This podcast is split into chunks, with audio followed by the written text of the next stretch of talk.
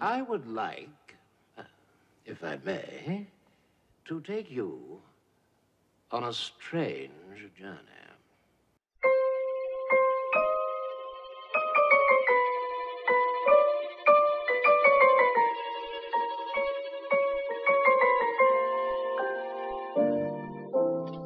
Welcome back to another episode of Cinema Wheeler Tay. It's uh, Sean, Tony, and Scott as per usual. Hey guys. Hey.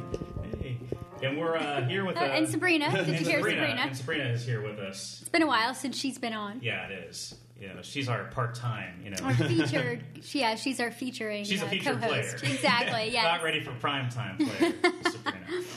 And we're joined by a, a first-time guest to th- this week. Yes, who Uh, I have a feeling might be might be in the Five Timers Club eventually. Oh, good, good, good. This is the way it all starts. So it's a historic episode. he is a, a movie and pop culture connoisseur. Yeah. Be careful how you say five timers. You make it sound kinky. Which is Wait, appropriate. why is that a wrong thing? Yeah, you know, I mean, it's only apropos for the Rocky Horror Show. That's right, Exactly, exactly, yeah. exactly. Uh, yeah, um, it's But- alone. Uh, Alone. Alone, yes. Alone Gannon. Yep. Yes. Alone Gannon, excellent. Uh, and he's joining us today to discuss uh, appropriate for this time of year. Uh, although we might be a few days off from. No, no, it's never off for Rocky Horror. No, that isn't. It's always appropriate. Um, we're talking about, of course, the Rocky Horror Picture Show, which Yes. we've already mentioned a few times. And So just in 19 case it is always late, we have the time warp, you know. That's, That's a good right. point. Yeah. And you know what I just thought of with Al- Alone? You're never alone. Or, or on the Maybe you opposite, are. if you're ever Always depressed, it's forever alone. It's gonna be like in a movie, like your name is Solo because you're alone all the time. They call you Han Solo.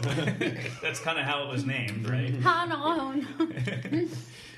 So yeah, we're here to discuss Rocky Horror, uh, Yes. both the Rocky Horror Show, I guess, which is the Rocky theatrical, Horror Picture Show. and then the Rocky Horror Picture Show, which is the movie version. Yes, and this we've been doing this podcast now for three plus years, Mm-hmm. and this is one that I've been dying to do. Yeah, since. So I'm so excited that we're finally doing it. yes. Um, we we finally got around to it. Um, Mm-hmm. I'm gonna say for me. I've always been kind of on the fence about Rocky Horror What? because so so I never actually I, I think Hence it's one of why I had to wait three and a half years to do it. I'm sorry, Tony and I are going to leave now. Yeah, exactly. and I have nothing against it. It's not like a grudge, but it's. I feel like Rocky Horror has a reputation of being a cult film, Yeah, which it means does. that people have a strong personal reaction to it when they see it, and they kind of embrace it as part of their identity. I would say that's very accurate. Yeah, it's equivalent of the Grateful Dead in music. And 'Cause Pulp if you're a Fiction. Deadhead, yeah, yeah. Yeah. So Say what? One more time, motherfucker. we did Pulp Fiction, yeah. yeah. right, yeah. I mean, Say come what? on. You you have people walking around with the bad motherfucker outfit, you know, the wallet, and then you also Yes. have people want, uh, dressing up as Frank-N-Furter. I mean, if somebody dresses Yeah. up in the whole cross-dresser outfit and is a guy, you know immediately where you got that Oh. idea. Or the golden underwear, or the sparkly vest Yeah. with the top hat. You know where that came from. Oh, yeah. Absolutely. It's iconic. Oh, it is. I mean, I, yeah, even if you're not familiar with the movie and you haven't seen it, I think you Yeah. know the iconography because if you see like Tim Curry dressed as Dr. Frank-N-Furter, you know, even if you don't know the na- name of the character, you know it's Rocky Horror Picture Show. Yeah. You see the big lips on the poster, you know it's Rocky Horror. I mean, there's a certain huge, you, Yeah. you know, there's so much iconography. I mean, it's such a polarizing. To your point, like a funny story Tony knows is I actually lived in Israel. I'm Jewish, and I went to yeshiva. And one of my rabbis was actually the producer for Rocky Horror Picture Show. Oh wow. He distances himself so much from it because obviously that's completely opposite to what you want to teach as an Orthodox rabbi. but it was interesting when I had the the poster I actually brought from overseas, and I put up the Rocky Horror Show, and he comes in, uh, Rabbi Sinclair, I think it was. He comes in, he's like, "Hey guys, hey." He just felt the total vibe shift, and I'm like, I didn't even know until somebody had told me that was the story. Apparently, he taught this like whole Hollywood and Judaism in a tough time as being an Orthodox rabbi. I'm like, yeah, it would be if you were known as the guy that had to help shoot Tim Curry in, you know. Right. And But, but I'm thinking right now, like, if you were that devout, why did you sign on as a producer? in the first Exactly. I'm thinking it happened like later on, and it's one of those things Oh. regret. Like Gotcha. it was kind of like the same thing as Mia Khalifa now regretting pornography. Oh, Let's put it that Yeah. way. Yeah, yeah, gotcha, gotcha. Yeah. That happens, you know. Well, I want to ask you this, Sean, because I know there have been times where you haven't really been that impressed with movies, but you really weren't. it's true, but you In also general, you know, yes, I- yes, okay. but you also didn't really give them a fair chance. You Mm-hmm. weren't really familiar with them. You just were turned off i think by the by the appeal by the mass appeal of it that you mm-hmm. didn't you know you know what i'm saying? Oh, i yeah. can't mm-hmm. think of a movie i can't think of an example right now but i know have there have been a couple movies that i really loved or we talked about and you're like i just don't get it. I don't you know i don't get all the hype. And then you saw it and you were like okay Oh, I yeah you give it a fair on Friends, chance yeah. television uh, show. Still- yeah but you Remove sat the on laugh there track. It is cringe. Yeah, yeah, Yes, exactly. yes, but I- he totally I have sat- seen Friends. I have, I've heard Yeah. things that Share But- Shake and then developed. But there are certain subsequent- things that when you watch it, no matter how you slice Yeah. it, like The Room, i love that movie Yeah, but we love it for why. exactly It's bad. Exactly. yes yeah. But everyone has the same opinion. Nobody ever comes out saying The Room was an amazing masterpiece No. or anything No. like No. that. I mean, you may get that some way with Rocky Horror Picture Show, and some people going, "That was freaking weird. I don't know what that was about." Yeah. Um, and then you have to explain the whole meta meaning behind it and everything, I and then think they get it. this movie is different though because this movie is intentionally the way it is. it's Yeah. intentional it's not campy, in- yeah. incompetence. it's it's Oh, uh, hi, But Mom. Rocky Horror, a Yeah, lot of the yeah. things you have to remember got lost in context because of the Yeah. times. Yeah. Because it was a true, straight up parody of sci fi B rated movies Yes. at the Yes. time. Mm-hmm. And people don't have that context now. So when they see it, they just see the whole wacky, crazy That's a side. great point. That's a fantastic point. I point. guess the movie was Even- supposed to be in black and white to start. Yeah. Until you saw uh, red his red lips. lips on uh, Right. Tim Curry. Yep. Then it was supposed to be in, like a Like Wizard of Oz. Oz. Right. Yep. You know, that's a fantastic point. I mean, I was listening to the soundtrack this morning, and I always do around this time of the year. You know, I, Mm-hmm. I mean, I we'll talk more about the soundtrack and the, this the impact this movie's had on me. But you know, I was listening to uh, the title, well, the opening credits, science fiction, Mm-hmm. and I love that song, and just some of the references in there I get because I'm a movie Mm-hmm. buff. Yeah. But uh, you're right. I think kids today is not, are not going to know who Claude Rains was. They're not going to know Charles Atlas. You know, there are just so many I mean, references. even if you watch the like yeah. end scene, that whole end scene, uh, when they're having the fight, the, lasers are going Yeah. off, people Right. are dying, the, the house turns into Right. a spaceship, the whole thing. Nobody Right. understands the insanity of why that is as crazy Right. as it is. And it's to basically uh, wrap it up in the same bow that they do in a lot of B-rated movies to like be, all right, we got to close all the plot holes Right. this way, this fast, and one ending, and it becomes so outrageously crazy. And now we just look at it, we're like, what was that about? And back then, like, oh yeah, it's just making fun of all those movies that you would Yeah. really Well, about. that's to your point too. This movie was clearly of its time, Mm-hmm. you know, because it was made in 1975 at the height of the glam rock era. In fact, it was like the last remnant of that era. That's when Yeah. David Bowie and Ziggy Stardust were in, in a band like T Rex. Yeah. He reminded me. Tim Curry reminded me of Freddie Mercury Oh yeah, in a way, like the way he per- performed. his, Yeah. his Uh, essence. Yeah, yeah. He just He has that swag. Uh, swag. Here's about what I would say, and this is kind of weird. I would say Rocky Horror, and you're going to see in a little bit, maybe my point, is on par with The Matrix and how they kind of change things in the way moving forward. Because if you look at movies that went forward in Rocky after Rocky Horror, same thing with Matrix and how it changed things. You could think as Tim Curry is like the equivalent of a Laurence Fishburne. Mm-hmm. Yeah. Because it really changed your mindset and how everything did. But now we're starting to see Matrix references fall by the wayside because nobody gets the whole cell phone ringing out Yeah. of the, the the dead drop, the whole thing. Now when you show kids this movie, I mean, I was uh, hanging out with one of my friend's uh, uh, younger siblings, and he's like, "I don't get the whole cell phone, the significance, and what's a phone booth, and all this." I'm like, "Oh my god!" Now, you know, Right. and now I'm like understanding what my mom had to explain to me when she was showing me Rocky Horror Picture Show. So that's it's kind of interesting. There's always that one movie everyone can look back to. Everyone is like, "That was an amazing movie," and it's like kind of changes your perception on a lot of things. And I think that's we're starting to lose that though, moving forward with Rocky Horror. Right. I, the question I have is how do we remind people moving forward, the next cult following, that oh, this Yeah. is why it became a cult following. You know, and to that point, I think I think some of the cult classics that we kind of talked about earlier, maybe before we were even recording, just different films. There's always an element of nostalgia. I think that's tied to a cult classic film, and that's mm-hmm. what inevitably makes it a cult classic. And so, Rocky Horror, I know for me, certainly, there's so much nostalgia and childhood, and so much wrapped into it on a personal level, is why I love the movie, even though I know it's absurd and campy and ridiculous. but that's what I love about it. You know, that's what to me, that's what makes it so fantastic. But you're right. You know, how do we kind of continue that moving forward? You know, is is it our responsibility as 30 and 40 somethings who are going to be, you know, maybe maybe not bringing kids into the world and sharing the sharing that with them?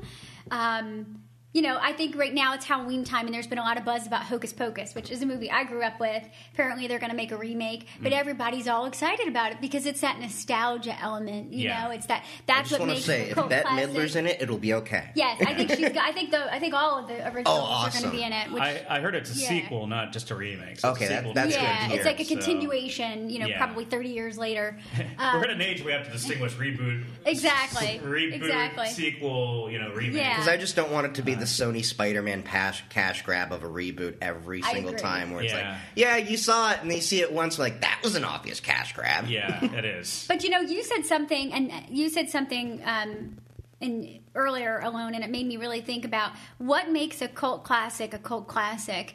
And when you think about a movie like Rocky Horror, and then you compared it to The Matrix, there, I think it, what makes something a cult classic it's its uniqueness and its ability to reach many different people, many different generations. There's a timeless quality about it, and there's also something unique, not just about the movie itself, but there's a quality about it to where it makes it sort of a pioneer or, or, or ahead of its time or or there's something so great about it that it other movies like you said kind of follow suit and i think rocky horror definitely mm-hmm. has that quality i don't know what that je ne sais quoi is but that there's something about it that changed Right. the landscape I would actually argue, though. Oh, I was going to say, like, I was going to argue. I don't think The Matrix necessarily is a cult film in the same way Rocky Horror is, because I I, think an entire culture did Give not it build time. over. but it was a huge hit, though. That's a big difference. The Matrix was a massively popular movie when it came out. It became a big hit. Rocky Horror bombed at the box office when it first came out, Mm-hmm. and a lot of cult took- classics typically do Right. bomb. That's kind of what I consider a cult film, I guess. is Yeah. Well, more- for the difference, I would say a cult film is one that kind of reflects how the, the society is and how it's changing and everything. So, like, if you look at Rocky Horror Picture Show, it's overwhelmingly for the freaks, the geeks, you know, everyone in the outside of the societal norms, especially with the LGBTQ groups. I mean, we're talking about was it late seventies? This is when it's all blowing up. The whole uh, you have the studio. What is it? Studio whatever. the uh, studio systems were kind of no, no, I mean like the club. Uh, that whole Oh, scene. Studio 54 That's and what I'm talking that, about. the dancing, the disco. yeah, you're talking about that whole thing where we're embracing more openness, tolerance, and everything. Mm-hmm. Where a man now dressing as a woman wasn't seen as a Colonel Klinger kind of thing on MASH. That oh, he's loony, he's crazy. It's just Yeah. accepted, and you just kind of get brought into his world. And the same thing as I would say the Matrix, where you're brought into this world that technology is changing it. Are we lost? Are we really ourselves? And is the world really the way we see it? I think that they're both looking at it through different worlds of what's the modern society, mm-hmm. but it's you're talking about different topics that change it. So one, you're talking about this whole sexual revolution. You had the 1960s, that whole peace, love, and sex. But what's the aftermath of it now that you had the young kids now becoming older, and that generation is now the one that's actually watching Rocky Horror, and their kids are the ones that are being in the whole openness and tolerance. Same thing with The Matrix. You saw my generation. I mean, I remember T9 texting in classroom on our Nokia little brick phones. You know, the ones that you used to go to the oh, bathroom, yeah. use the mm-hmm. urinal, and you'd break the urinal when you mm-hmm. dropped your phone. Those Yeah. ones. And it was just amazing to see how it's changed completely today. Where I talk to my friends' little siblings, and the the concept of passing notes is Oh, pretty yeah. much lost on them. Totally. And it's like this is kind of what the Matrix was seeing going. Or like, are we really ourselves? Or are we just an avatar behind a screen? Mm-hmm. Same thing with you know now we're seeing Horror. Rocky Horror. We're now seeing it full blown decades later. You're seeing people question who they really are. I mean, before it used to be, oh, he's that weird transvestite, the one in a million that you maybe knew, and maybe somebody knew it. Now everyone can talk and they say, I know a gay person, I know a lesbian, I know somebody who considers himself transgender, mm-hmm. has gone through the operation possibly. That's what I think is the difference with the cult following. You see this cultural change. yeah. Yeah, I definitely can. Focusing in back on Rocky Horror more Right. so than Matrix, you're absolutely right. You know, in 1975, as Sean was saying, was the time that you know da- people like David Bowie were at the forefront. Mm-hmm. You know, T Rex. I mean, all of these these androgynous um, Yeah, what was David were- Bowie's yeah, film? I can't remember it. That was another Labyrinth. one. Yeah. Oh, I Yeah. love. We'll have to do that, That at some was, point. uh, That's one of my favorites Yeah, too. this was at the height of when David Bowie Yeah. first broke out on the Exactly. scene with the Ziggy Stardust. That's what made him like a Yeah. major celebrity. Right. And, And even- uh, there were people like yeah. Lou Reed from the Velvet Sure, Underground sure. were kind of in that, that period. And actually, if you look at, I was Men- noticing this. There's you can see with Tim Curry. And Dr. Frank-N-Furter, you see visually there's a lot of references to Lou Reed when Lou Reed was going into his own like transvestite period Mm-hmm. Yeah. in the early 70s, and Mick Jagger. I was just going to bring out There's Mick a lot of the 70s Mick Jagger and in and, and also this was a time where for the first time ever men were wearing makeup men were dressing like women men were doing all of these um, I don't know how you even define The it. lines were But being just- blurred. Exactly, and it was always men crossing that line. It wasn't women at that time dressing and acting like men, like we probably see more so today. It was the men crossing that Yeah. line, dressing like that, and and and wearing women's clothing and and being androgynous or Mm-hmm. bisexual or fluid or whatever you might classify it as. And exactly, I'm glad you brought up Mick Jagger because I was definitely gonna. I mean, the whole lips. glad. I First of all, there's so many. There are so many ties to the Rolling Stones in this movie. Mm-hmm. Whether whether I'm sure it was somewhat intentional. Um, but uh, and His I'm hair's huge- like Mick Jagger's. too, Yeah, a little bit. yeah, exactly. Well, let's remember the '70s were like Yeah. these big hairstyles. Where before it was, you know, you had male haircuts. They were like more of a military or like a straight cut, and then suddenly you're like. I, I mean, I remember how pictures my mom would show me in the '70s of my uncle Ron standing in, you know, with the the, the curls and everything, you know, the, all the different hairstyles, Oh, yeah. all big, Yeah. all My crazy, dad had a perm. Ridiculous. My dad had a perm in the 70s. Imagine that. Wow. Enough said. Yeah. Um, yeah, my dad's a short Yeah, Italian I mean, guy, like but even in the '80s, the '90s, even today, it's like you're starting to see like the lines get crossed. You see people all the time get teased for having man buns. I mean, because it's like that whole androgynous thing. But Yeah. that only really came about after Rocky Horror. I agree, and that's where I think, like you said, you know, in terms of the, in terms of this film's effect on culture Mm-hmm. afterwards, you know, during that time and then beyond, you know, how many years later, 40, 50 years later. Um, Absolutely, I def and, and that's where I think this mm-hmm. movie. You know, I know one of the questions we always ask at the end is, "Do we think it, it holds up?" And for that reason and many others, I would have to say, yeah, in terms of its impact mm-hmm. um, that it's had on, on people who watch it, mm-hmm. as well as just just the just the culture. There there are people out there who have never seen Rocky Horror, but things have changed because of it. But what's amazing is, like, I can give you a point, like, another part of a cult classic is no matter what time period you're watching it, it can have some kind of an effect. Whereas Absolutely. we've all seen movies that, you know, we don't, we watch them and then, um, we don't get the full context of it or we don't even really understand it. I mean, everyone's been in film class and we like have to get things explained to us. But there was a situation where my ex-girlfriend we watched Rocky Horror and she was 19 at the time. Uh, this was like only a year ago. And she never watched Rocky Horror Picture Show. And we watched it together, and she's like, I can understand a lot of this. I've explained certain things like the sci fi parody and all that, but her being an LGBTQ activist and everything, it's amazing that from the 70s, she still could understand it being a person who was born in 98. Right. Well, I think this movie, especially in the 1970s, and the reason it became a cult phenomenon, like towards the mid to late 70s, is the fact that it connects to outsiders, people that weren't fitting comfortably into society at the time, especially with the LBGT community. Um, they were probably drawing from this because there probably wasn't a lot of material out there in the mainstream that kind of covered any of this stuff. Yeah, right. I mean, you couldn't even depict uh, male and male relationships. I mean, if you look at the 1970s, even like in more open shows like Three's Company, which already at the time was, you know, really crossing lines. Ooh, a man is living with two women. Right. You couldn't even still at the time picture them in the same bed together, and that was still ooh scandalous. I mean, Mm-hmm. if you look at the decade prior in sitcoms, husband and wife couldn't even be in the same bed in the same scene, even though that's what you knew. They had the separate twin bed, and that was what we imagined American couples as.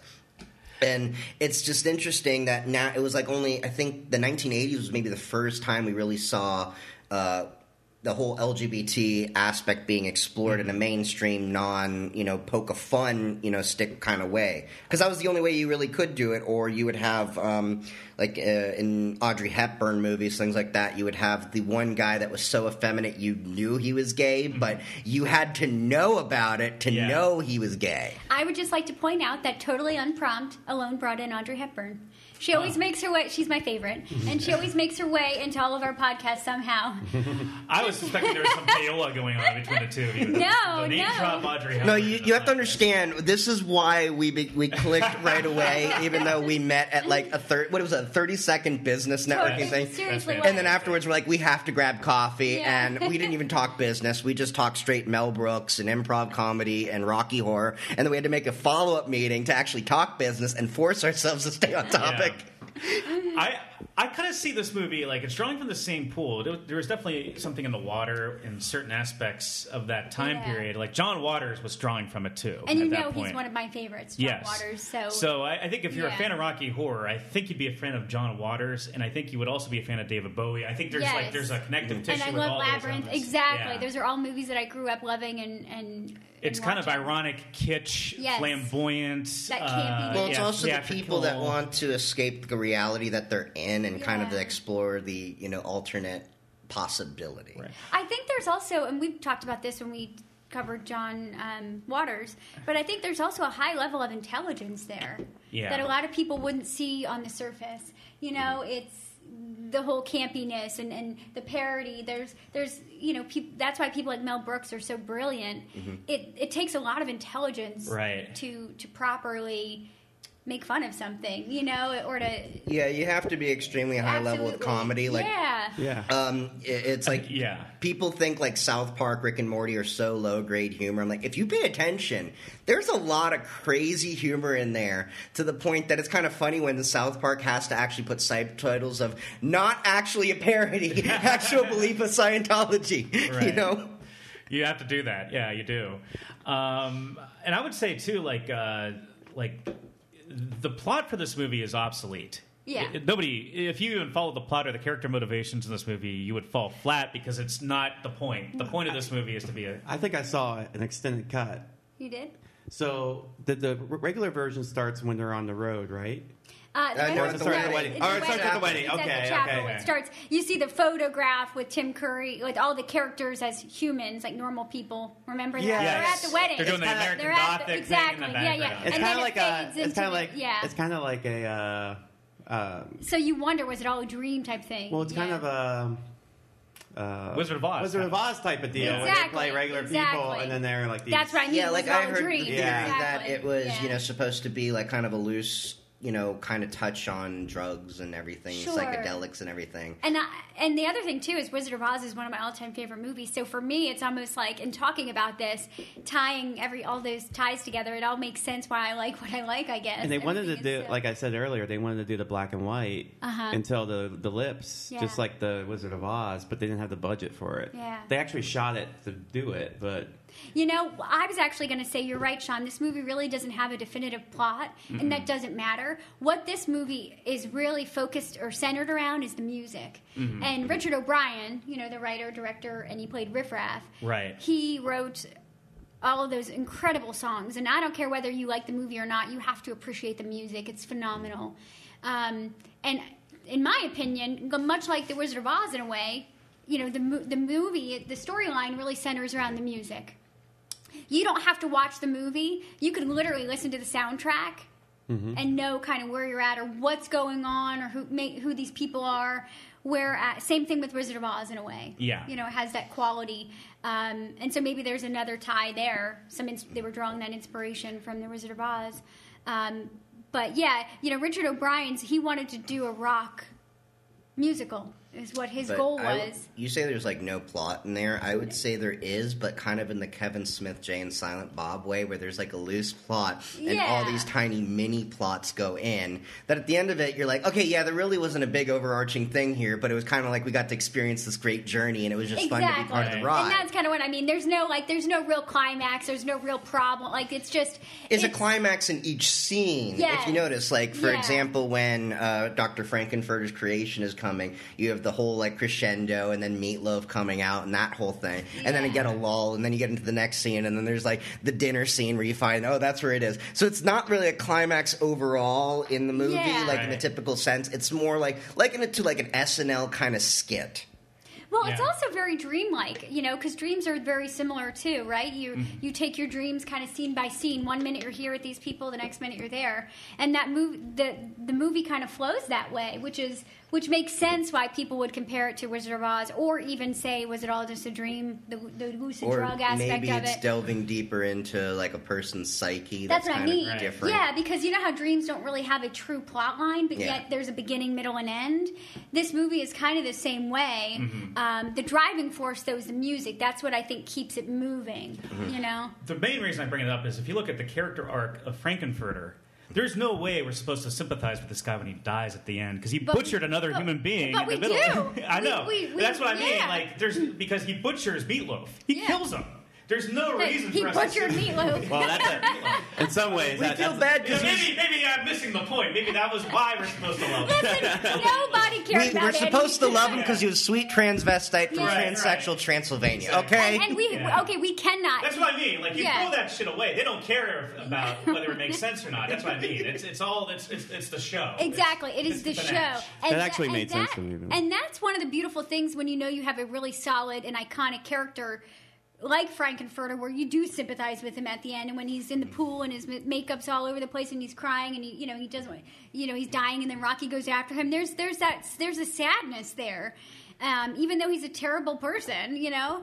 Um, yeah, and uh, but we cannot. We no, we don't have to do it right in this moment, but we cannot finish the podcast without at least talking about Frank-N-Furter and going over some of his classic lines. I mean, this movie is a vehicle for Tim Curry to shine. Oh, he's brilliant. And he's, so amazing, brilliant in the movie. and and this is you know this movie. We'll talk. Well, I know we always do a bit where we kind of share about how we learned about this movie, but I honestly think this was one of the first movies that taught me about comedy, Mm-hmm. and it was Tim Curry.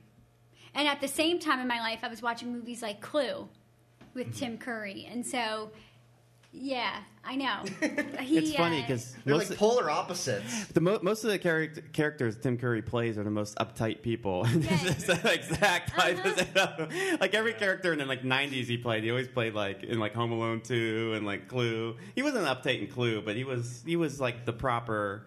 He always played like a proper character. The, well, the great thing about Tim Curry, a lot of the characters that he plays, uh, well, at least speaking of Rocky Horror and Clue, he's that driving force. Mm-hmm. If you took away Wadsworth and Clue, Mm-hmm. where would the movie? Be? You Well- know what I mean? Same thing. Like if you took away Doctor Frank-N-Furter, he, he's he's so powerful Yeah. in a scene. You He has know, a and presence. He just, yes, he just.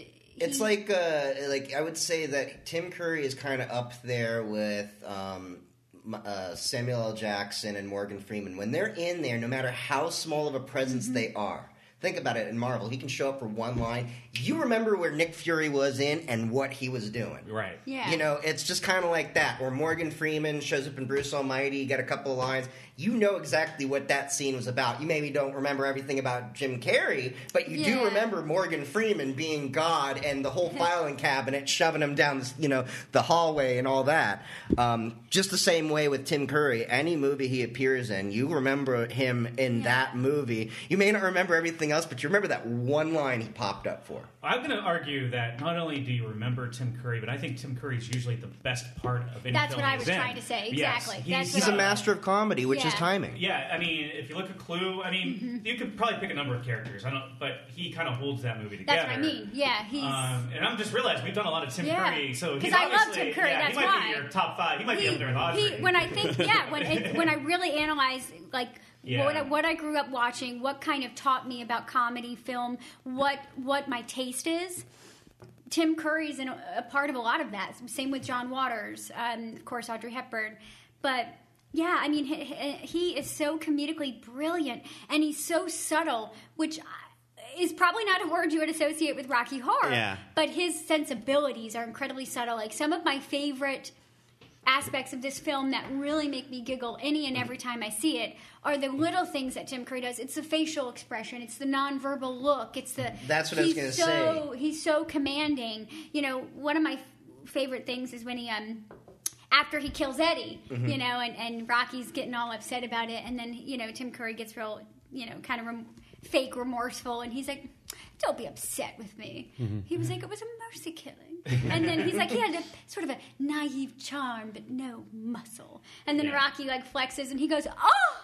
You know, it's just like I mean, it's just That's so the thing funny. about Tim Curry. You say he's not subtle, but let's face it. If anyone redoes the lines from Tim Curry, unless they can match the little facial expressions, the whole like tiny Yeah. of the body, the tiny, you know, tin, you know, a tweak of the voice that he does at the right time. Yes. It's the whole entire delivery that allows a Tim Curry experience to be a Tim Curry experience, no matter what movie it's, It's in. it's so subtle yet over the top. There's no ounce of him in this movie not being comfortable. Yeah. This being so bizarre, which is the most brilliant part about it. Like he never, there's not a false. He's like, this is exactly who I am. And Yeah, because I know how tight that lingerie is, and I don't know how he made that comfortable.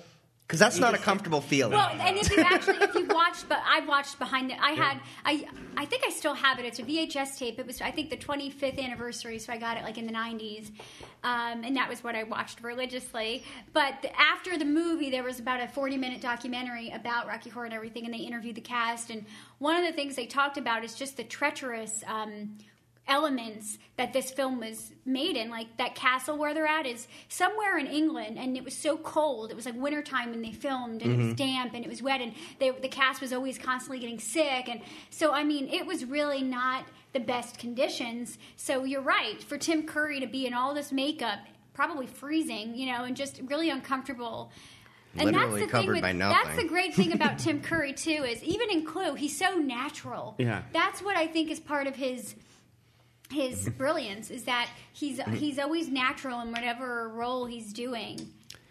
I want to point out a movie that not too many people are going to think of Tim Curry nowadays, but in the 80s, and it was- it came out in 1985, there was a Ridley Scott fantasy film called Legend with Tom Cruise. It was one of Tom Cruise, mm. right after Risky Business. he. Okay, I don't think I've seen it. Tim Curry plays a character called Darkness, which is the, basically Satan.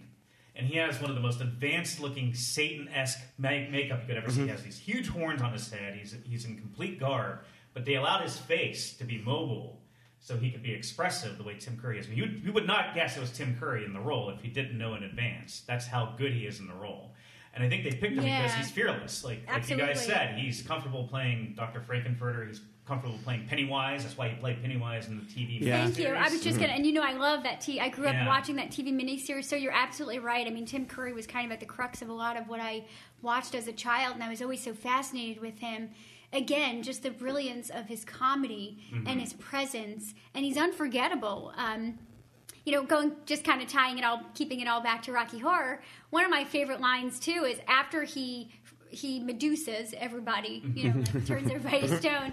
He gets he gets all like sad about himself, and then he's like, "Oh, my children, they turn on me," and then he's like. It isn't easy having a good time, and then he goes. Even smiling makes my face ache. But he goes. But he goes like this, and like bites his finger, and then Yeah. he, it's just so over the top. I mean, it's just. Oh. He's very comfortable in that area, and he's, good at it. I Even mean, smiling there's a lot makes my people- face ache.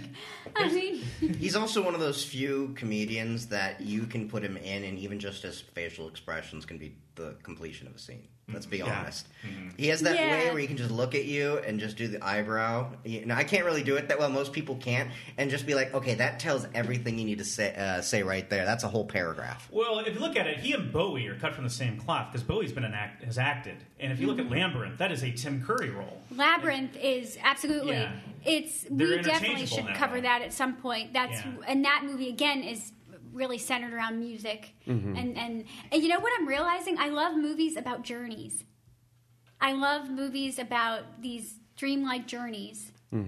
Because I think of Wizard of Oz, Labyrinth, even Rocky Horror, different movie. Yeah. Anyway, cool self They discovery. go into the Because it- subconscious. Yes, yes, Because they it teleports they do. you away from your reality, Yeah, you're and you get to exactly forget right. what- Right. And, and the with it. music's phenomenal, and the acting in all those movies is just outstanding. But yeah, Labyrinth is has that similar quality. Tim Curry could have easily played Jareth, Yeah, I, the I- Goblin King. I see those two really uh, drawing from the same pool. You know, Mm-hmm. Yeah. like I think like it- that they both kind of came of age in the '70s makes sense Mm-hmm. in the glam rock era, and and retroactively, even Bowie downplayed a lot of his flamboyance in the '80s compared to Mm-hmm. Where he was in the '70s, and same with Tim Curry. So I see a lot of parallels with them. I as do too. Yeah, Um, and as actor, well, as I bet they're up actor. for the same roles a lot of the time. That's what I mean. You could time. easily have. I mean, Labyrinth is brilliant the way that it is, but you could have changed out David Bowie for Tim Curry, and I think it would be equally as phenomenal. We have a weird androgynous vampire, Tim Yeah. Curry or David Bowie. Who's going to play that? Well, I think Tim Tim Curry was a little older, you know, in the late 80s. And you were thinking 11. of Labyrinth. I was actually thinking of David Bowie's The Man Who Fell to Earth, the uh, other cult classic Yeah. he had. Okay. Yeah. That's what I was yeah. thinking of because that was around the same time as Rocky Horror Picture Show. So there must have been like this whole aliens thing. Actually, you know what? There would have Mm-hmm. yeah. been because you, you wouldn't that be around the time like Close Encounters of the Third Kind? Yeah, a couple years after. So there must have been like this whole alien thing or any, something going on because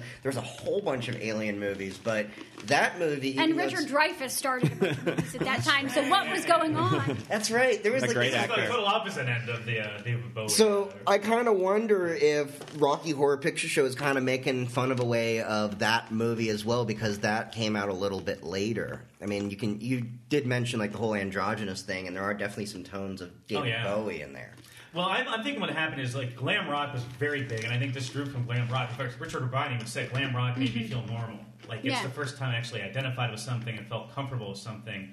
And he also Yeah. loved B science fiction movies, like you Uh-huh. guys mentioned, Steve Reeves movies, which are like these muscle. It was a lot of B Mm-hmm. schlocky man B thing. pictures, which I love. I mean, that's that. I actually love that Mm-hmm. somebody drove through from that stuff and made it a pastiche. Which this movie's a pastiche of things that he loved, and he did it with an Absolutely. ironic twist. This, it's it's almost as if it's a quasi autobiography on Richard O'Brien. Yes. You're exactly right. And that that's where he wanted to make kind of a glam rock musical. And at the time, nothing like that existed.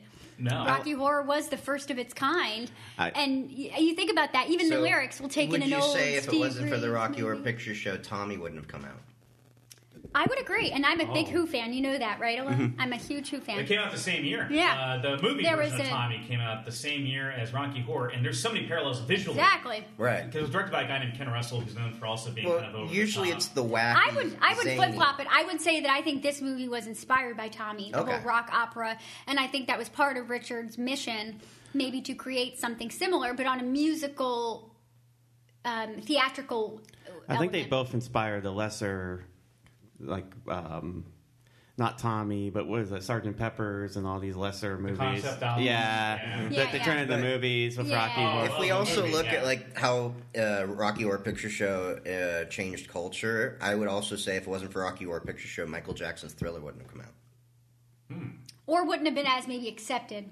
Right, Or, you because know- uh, you wouldn't have had this wacky, zany idea. Like, think about the whole like actual Michael Jackson movie music video. I mean, it was really the first of its kind. Riff Raff. Yeah. And think about how Yeah, much Riff that must have pulled from Rocky Horror Picture No, Show. I definitely The dance that it Riff Raff yeah. does in a time warp. Yeah, right? uh-huh. People Yeah. dancing with humps is I never gets old. It's like Marty, it's like let's Marty face it. Feldman. Let's face it, Michael Yeah. Jackson had to appeal to the white crowd somehow, and that's how he did it. Right, Okay? yeah. But and you know Richard, O- going back to that, Richard O'Brien, uh, the character of Riff Raff, definitely took a couple cues from Marty Feldman oh, Oh, yeah. and Young Frankenstein. I mean, It came come out a on. year before, Absolutely, yeah. that's what I mean. We have With to the do that hump movie. and the That whole- movie's yeah. good. Yeah. Um, so there are so many different elements. I think that that really inspired Richard O'Brien, or you know, motivated him, and things that he was paying homage to. For I love the uh, homages to the the. I mean, one of the things is he, he has homage to almost every uh, Universal monster. Yes. Yeah. He loved the The Mummy obviously is when he comes wrapped as Right. the Mummy, and then obviously Doctor Frank-N-Furter, the Frankenstein is there. I love the RKO. Me Yes. too. That That's one was of my favorite sequences Yeah. in the movie is the RKO radio Yeah. pictures back retro. Yep, yep. when- When they're doing like the floor show at the end. And he mentions Fay Wray because uh, King Kong That's was right. an He mentioned King picture. Kong too. Yeah. Well, and, and if you listen to the sci- the opening track, science fiction, you know, he mentions all of those. And that's why I'm saying kids today, those references are going to be lost. Right. But in Sweet Transvestite, he says we'll take it an old Steve Reeves movie. They mentioned Yeah. Claude Rains in yes, the, uh, Claude Rains science is the fiction, Invisible which is an What's going to Man be weird as well is like you're seeing again back to the, when I ripped on the uh, reboots of movies and everything. They're remaking a lot of these movies, so the movies that they see that are maybe mentioned in it aren't going to be the versions they're thinking of. That can be different enough that they're not going to understand the Rocky Right. Horror reference. But I think it's good when people have to come when the movie forces you to come to it. Like it's like The Simpsons. Like I didn't always get the references on The Simpsons immediately, but I knew it was funny. Yeah. And then I would go back and realize, oh, this is why it's funny because they're referencing this. You know, and that's, that's good for people to get. And well, and that and that, and that to it a little also and that also definitely correlates with with my thought in that movies like this are incredibly intelligent. There's Yes. a high level of intelligence there, and there's so much that they're drawing from that that it that certain things are going to be lost on certain people. But then there are people like us who are kind of movie buffs and and culture buffs where where we can look back like. When I was a kid, I didn't know who Claude Rains was, and I, I remember googling Charles Atlas at one point, a couple couple years ago when I was listening, and I'm like, "Who the heck is Charles Atlas?" And then he was this bodybuilder, you know, in the 50s, um, and you're kind of like, "Oh, okay," you know. It just it's interesting, like you said, when you can when you watch it, you don't really get it, but you know it's funny, Yeah. and then you actually learn about it, and you go back and you say, "Wow, that was really kind of remarkable." Exactly. Well, That's what I. What I also think makes a cult classic a cult classic is you can watch it and you can still get something new out of it each Exactly. time. So, like, I would even say, like, to make it a bit more broad, it doesn't have to be a win or lose kind of movie at Mm-hmm. the box office. You could even look at, like, say, the movie Shrek as a cult classic because you can still watch that movie and you can still glean. Oh, there's a lot of different references to other pop culture that you know you get lost because it's one of those ones that both kids and adults can watch. You can probably watch Rocky Horror Picture Show with a kid, like my mom did. I wouldn't recommend that for most, um, I did on my own. It was my guilty pleasure. Yeah. Well, uh, the funny story about me is my mom. Uh, Well, hang on here. What, do you want? Why don't we go around and we'll do our we'll we'll share our Rocky Horror All right. stories. Oh, yeah, you, go, you go Yeah. first. Owen. You go Okay, first. so I actually was introduced to it when I was really young. I don't even remember how young I was. That's how young I was. My mom came. We grew up in L.A., so very open and accepting, you know, family. I think um, I know definitely when we moved into Bexley in second grade. I told my mom during Halloween I want to be Dr. Frank-N-Furter for Halloween in second grade. And my mom was like, I would totally be for that, but we just moved in the neighborhood and we don't need them to weird, know how weird we are just yet. so yeah, that was uh, kind of fun. especially in Bexley. Yeah, I, I can't remember if we did it for the following year or not, but I did at some point. Oh, I got to see the photo. You got to. There is no photo, but there are definitely uh, at least witnesses. Yeah, I'll go. I mean, my the first time I ever heard of it was I was watching an episode of the Drew Carey Show. really? as weird as this. And they went one of the episodes. They went to see the, the Rocky Horror Picture Show, and they were dressing up for it. So that's when I the first I, first time I ever um, was aware of it. And then I was aware of it because people go see it at midnight. But I had never seen it until Tony showed me some clips on YouTube, and then she showed me the movie. And then we watched the whole movie. That We was a couple it- years ago, Yeah, right? so that was the first time I actually watched it. So you're a late bloomer. And what'd you Oh. think of it, Scott? I mean, yeah, it's uh, It's a mind fuck the first time you watch it, isn't it? I like. I mean, I'm not the biggest musical fan, um, so um, I mean, I like it um, for what it is, but it's not a movie I'm going to go back to and watch over again. But uh, we could say that to the end of the, of the episode. But uh, it's definitely, you know, the more you, you pick up on on different things, the, the more you watch it, and I do appreciate it for what it is, for sure. Well, mine was I, I've known about it for years, and I, I feel like I've seen it, even though I never sat down and watched the entire thing because VH1 would play it constantly. Little you would bits just- and pieces bits and pieces. up, You know, it's one of those. But they always you see in edit it, snippets. so, yeah, you know. that's why I don't like watching movies Yeah. on TV like that. But I first heard about it like I was a huge film buff, and I remember it was like in either the late '80s or early '90s. My dad was saying, "Oh, that's referencing Rocky Horror Picture Show. Have you heard of that? It's one of the biggest cult movies ever." Yeah. because it's okay. Ed would say that. It's just I okay. go, well, what's it about? He goes, uh, I don't really remember. Nobody could explain to me the plot. Or I'd ask, like, well, what's it about? Because I assumed every movie had a plot. And, you could explain. and nobody could really tell me, oh, it's just, a, I mean, it's just a bunch of stuff. I don't remember much about it, actually. I just remember it was okay. And people talked more about the cult Mm-hmm. surrounding the movie than they ever talked about the movie. Because you can't really talk about the movie. Yeah, right, right, right. That's the I thing. can, mean, I can. That's, that's what I'm rec- rec- now I know why because it's like there's not really a plot to decipher. It's like Star Wars. You know, they go into the Millennium Falcon and they go to the Death Star and everything. Rocky Horror. It's like okay, these two couples. You could have easily just explained to me. This is how I would explain it. It's like it's a homage to like it's a kitsch version mm-hmm. of the horror films from the 1930s, where this young couple goes into a haunted mansion Yeah. with all these strange people, and he turns out to be like a yeah. transsexual But that's probably why they couldn't explain it to me as a there's kid. Because they're like, we have to explain aliens. transsexual Exactly. See what- transsexuality. to I can't explain it like that. I just say it's a wild and crazy adventure that you just have to watch and experience. Yeah. Because the, It's- there's so many twists and turns and things. It's just Which is, I'm laughing at it from a kid's perspective because you expect everybody knows what a movie's about. Like when, you, Yeah. when you're asking, what's this movie about? That's what people ask. And nobody could give me a straight answer on Rocky Horror. They just said, it's okay. It's kind of a musical. They didn't really explain anything. So I'm like, oh, this must be a terrible movie because nobody wants to explain it. And I also think more people talked about the cult of people going and dressing up in the characters and throwing, I don't know if they throw Which is something he hates. Yeah, He's I'm not a not- big And fan see, that's why I See, said in the very that's what- beginning. that's Did you give it a fair You and I have been trying for a while to like schedule to go to one of those because I used to live in Yeah. Malibu and I would also be near close to West Hollywood for a lot of my contracts. So West Hollywood, if you don't, if you're not familiar with that, that's Boytown, USA. That's where the gay community is, and the reason why I like to be there, as I told my friends, is the worst you have to worry about is your curtains being stolen. But um. They would have the best Rocky Horror Picture shows. I mean, uh, I will tell you this: that the gay community does Rocky Horror Picture Show like Absolutely. none other. Yeah. Oh, yeah. That whether I- you're straight or gay, you have to experience it at least one time. It is a blast. The drag queens come out, the gay community comes out. Everyone's having a fun time. They're passing out rice. There's toast being thrown. So, like when they raised uh, at the meal, you know, and they say toast, everyone literally throws toast at the screen. Right. It's a fun But experience. see, he hates that. This is anti-Halloween over here. I He know, doesn't I- I like admit, I'm not the costumes. guy that he doesn't like dressing up, and, And so I'm not against it with other people. I think know, it's but you don't like it. I don't. And I don't so I enjoy could, it. I instantly knew No. that you had preconceived notions about Rocky Horror because Yes. of everything surrounding for it. For years because Yes, that's what exactly. that's the only thing people talk Yes. about with the movie is the cult. Yes. They never really talked Yeah. about the movie itself. Yeah. They always talk about the cult surrounding it, which is a cool thing. It's a cool thing that people Sure. keep going to this Well, movie. the reason why that is, and you brought you and I probably saw the same documentary on YouTube or something about that uh, about whole. It was at the end of my videotape, but it probably is the same thing. Yeah, uh, Yeah. I, there. Yeah. Uh, if you look on YouTube, they have the documentaries about how the whole show and everything came about, but also.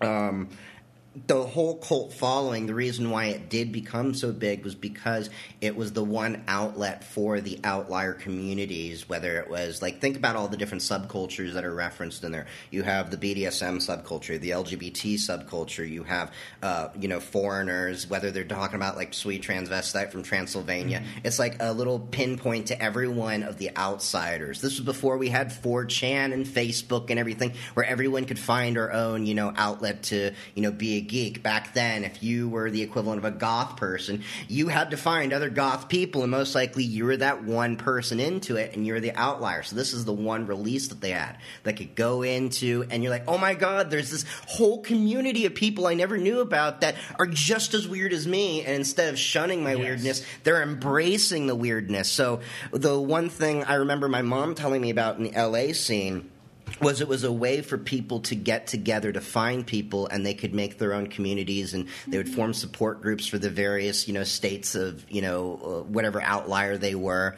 And it was basically a social media before social media we think of. And that's where i think a lot of the context gets lost on people because it's hard for people to understand. Like i remember we all probably remember now the concept of not being able to get in touch with anyone. We didn't have a phone. We would go over to our friend timmy's house and just show up Mm-hmm. or we would actually call on the phone Yeah, and say, "Can you I come over?" Yeah. Yeah. come over, things like that. Now we have texting and all this different ways. So movies back then were a way for people to congregate and meet people, whether it was Star Mm-hmm. Wars or all these different cult, different followings. I know so many people that said back in the day they met some of their best friends just going to a movie Yeah. and saying they sat next to me and we had the same reaction. And afterwards, we grabbed dinner together, we grabbed a drink together, and we were just talking about the movie. And it Well, that's life. what we're doing now. Yeah, Yeah, exactly. exactly. So it's mean, having the same effect now, Right. except now we have the internet to talk about all Right. this. One thing I will say too is that, you know, I obviously don't identify. I don't feel that I really identify with any kind of outlier community. I certainly understand them and respect them, but you know, I still have. I find great joy in this movie, you know. So I think this movie, and this again is another testament to what makes up a cult classic, what makes up something that resonates with anybody, is the fact that this movie does that with anybody. I definitely think it was intended for all the reasons you just said. Its main initiative was to reach folks who really were on that outside or felt that they were, um, and it gave them a safe Let you know space. you're not Yeah. alone. Exactly, it gave them a safe space. Except but me. but it also you are alone. But but it also I think was was a great way for maybe creative minds, people who appreciated all different types of things, it it was um, I don't know. It's just a great piece of art for anybody really to enjoy, and that's what I think really makes it so special is that it's for everybody. Yeah, I think it's the weirdo. I, I, I, Yeah, I don't mean yeah, yeah. weirdo that. Yeah. I mean, like, I know what the, you're the saying. outliers found an outlet with uh, something like Rocky Horror, which was made for that kind of niche audience. Whether they do it or not, in the seventies was a was a time when studios were experimenting a lot with A those kind of of films. transformation. I think, Well, that big whole studio system thing was collapsing. Well, so Yeah. yeah. We start to see. It. Well, now it's a Disney movie, so it's Isn't Well, that crazy? I know. so I, I actually need an launch a petition now for uh, Dr. Frank-N-Furter being a Disney princess. Oh yeah, I was just gonna say that. That's, yeah, Here's here's a very interesting point on that I just read about. I, I really wanted to bring this up. 20th Century Fox, of course, was purchased by Disney this year, and they mm-hmm. own the Rocky Horror Picture Yeah. Show, which is let's say fucked up in and of itself. And also X Men now and Yes, but but here's the thing. They're putting most of the movies into the Disney vault that they bought from Fox. Where That's fucked. Fox used to have a like a very open policy as far as people streaming their classic Mm-hmm. films. Like if you want to watch Die Hard or the Cronenberg Fly, you can go out there and, and they. I mean, you used to watch it. Die Hard every Christmas. Right. Yeah. They're not doing that anymore, but they made an exception with Rocky Horror because they were smart They- enough to to realize know. we're going to be the biggest villains in the world Yeah. if we take this away from all these local theaters. Because Yeah. that's the whole part of the, Oh, the whole appeal of this movie is the cult. And if you like take Alone away, just said, it's a community. It's so a they're, sense they're of making community. that's the one exception they've made. They're Yeah. allowing Rocky Horror to continue on. yeah. and good for them. Which know. they'd be lynched if they didn't. Bob Yeah. Iger Yeah. would be lynched by a bunch of uh, Well, it's- Frank-N-Furters. It's made up.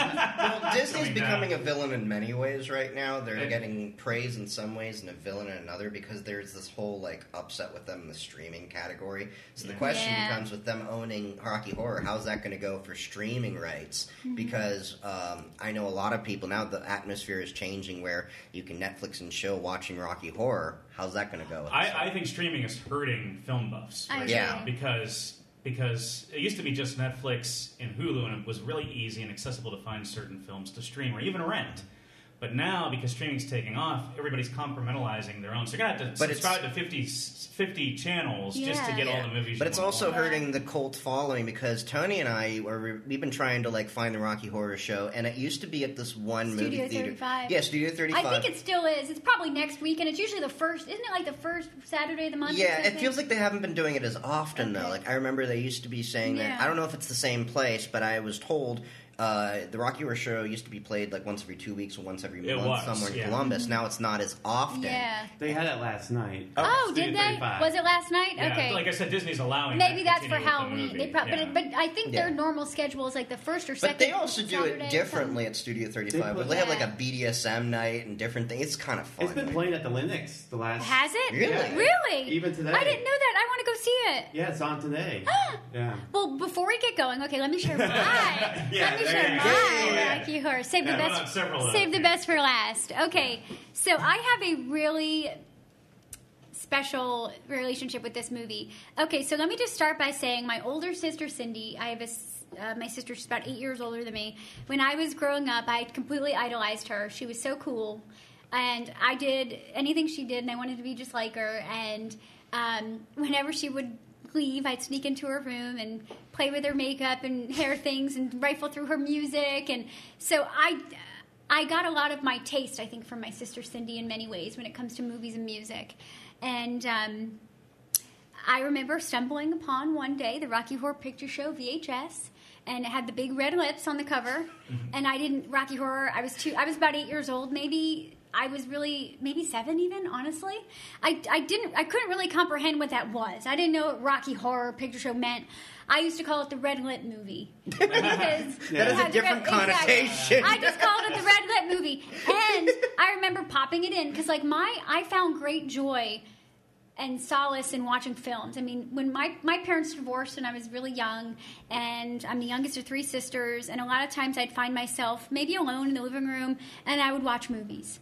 And Wizard of Oz was my first movie that I loved to watch, and um, so yeah, when I have alone time or whatever, I found a lot of joy in movies. And so I was in a room one day, found the VHS. Oh, what's this? Okay, so I put it in, and I loved the fact that it was a musical. You know, because I coming from movies like Wizard of Oz, and I love all the old classics. I love musicals, so that really excited me. And then as the movie went on, I realized this is sexual. Again, I, I didn't know what that meant, right? I was Wait, like seven you- or eight you years understood old. that at, like, I seven, did. eight, nine years I old? did, absolutely. I knew that I shouldn't have been watching it. Was this your birds and the bees? Kind of. So like I I knew I was very much aware that I shouldn't be watching this movie, which made me love it and want to watch it even more. Right. And Dirty so then girl. so then it literally became like a guilty pleasure. Like I would anytime Cindy'd be gone, I'd sneak back in and I'd watch it and I just loved it. I loved the music. I would laugh at Tim Curry. Did I get all the jokes? No. But I I got the comedy in it. And again, I knew that it was something that was adult and that I should had no business watching. Um, Which made I- you wanna Which watch it made me want to watch Yeah. it even more. And I knew it was brilliant, though, you know. And I remember being, and I say this like, I don't know, like I'm not trying to be like TMI or anything like that, but I remember being like really attracted to this movie. Like I don't want to know, I don't want to say that at eight years old I was aroused by it. That came later. It piqued your interest. Yes, and I exactly, and and I've always kind of, you know, I'm Italian. We're passionate people, so I don't know. I just found this movie was like my little secret, you know, thing. And then when I got into middle school and it kind of became a little bit more. I guess accepted that like I loved it. Then I got the soundtrack. I, then I got my own video version of it, mm-hmm. you know, and my parents were okay with that. And I remember Cindy would it kind of like became our sister movie, you know, mm-hmm. and because I confessed to sneaking into her room and watching it, and she thought that was really cool. And and my sisters know I love it. It's just one of those things now that a lot of people know about me. Um, as being an interest of mine, but yeah, so I don't know. Like this movie just kind of holds a special place in my heart because it was a movie I feel like I found on my own, you know, and, and for for a while it was just like my movie.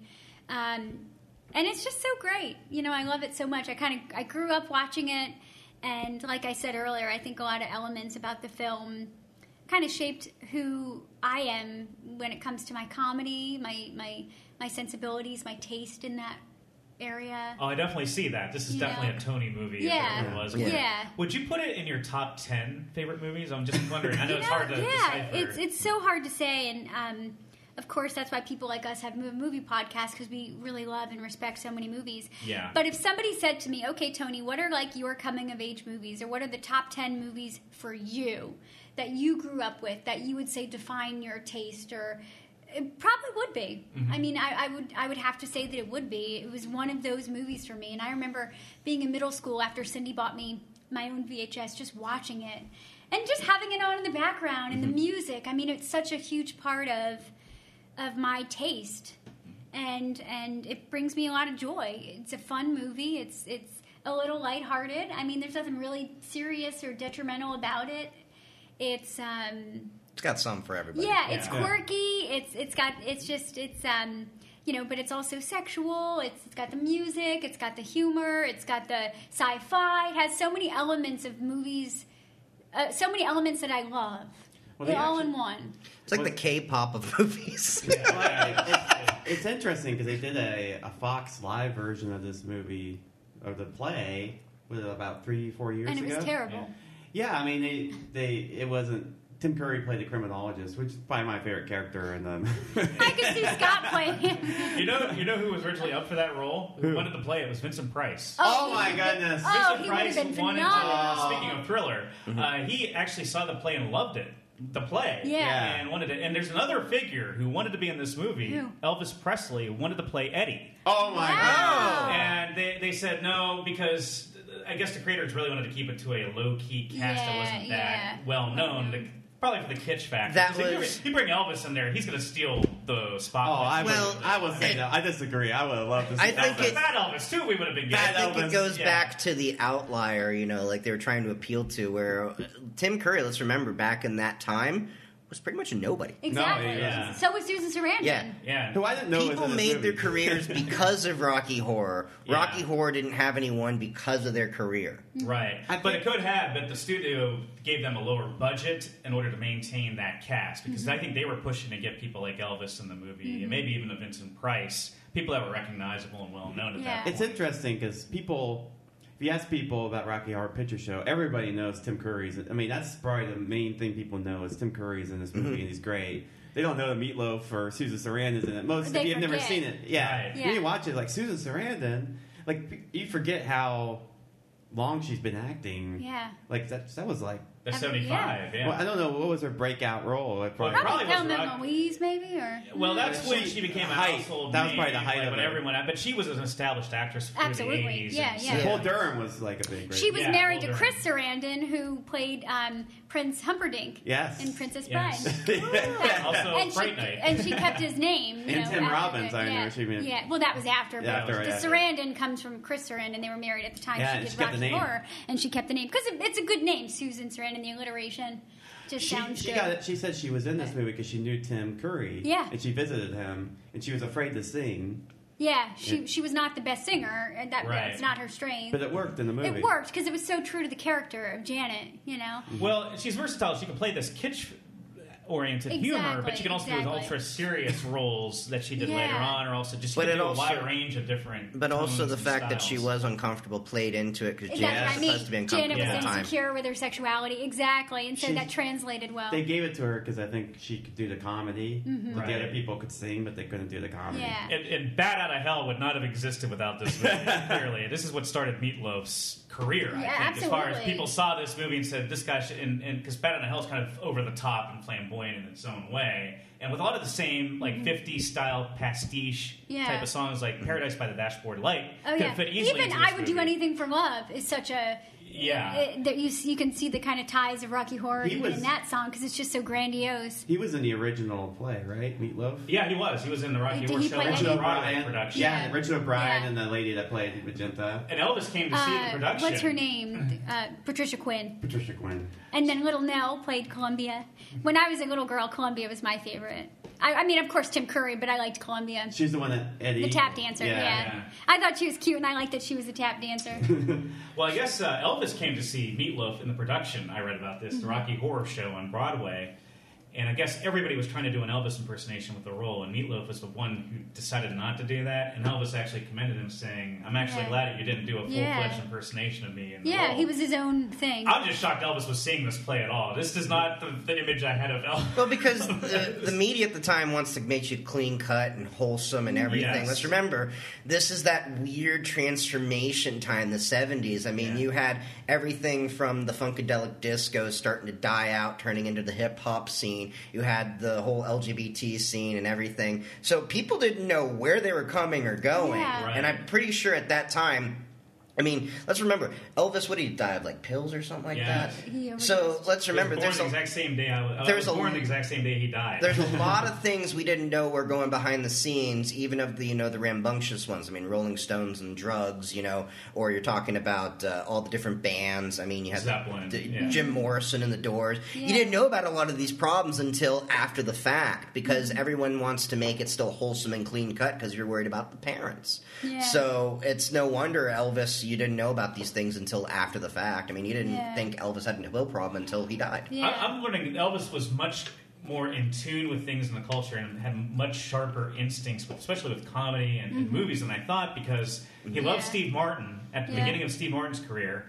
Uh, he was a Python fan and he watched Doctor Strangelove incessantly, so he loved all this like really Oh, good. he And was you know- really good Sharp at comedy. I'm sorry, go Oh ahead. no, I just was gonna say, and you know, one of the things about Rocky Horror too, when I think back about you know seven, eight year old Tony watching this, even though it is incredibly flamboyant, over the top, sexualized, you know, I mean, look at the out, you know, the whole floor show scene when they're all in the drag Just the outfits. exactly, and you see little nails, little nip slip, um, and what, and Rocky's like Yeah. erection, you know, you're like, oh my gosh. Um, in a weird way, there's a there's an element of innocence about the movie.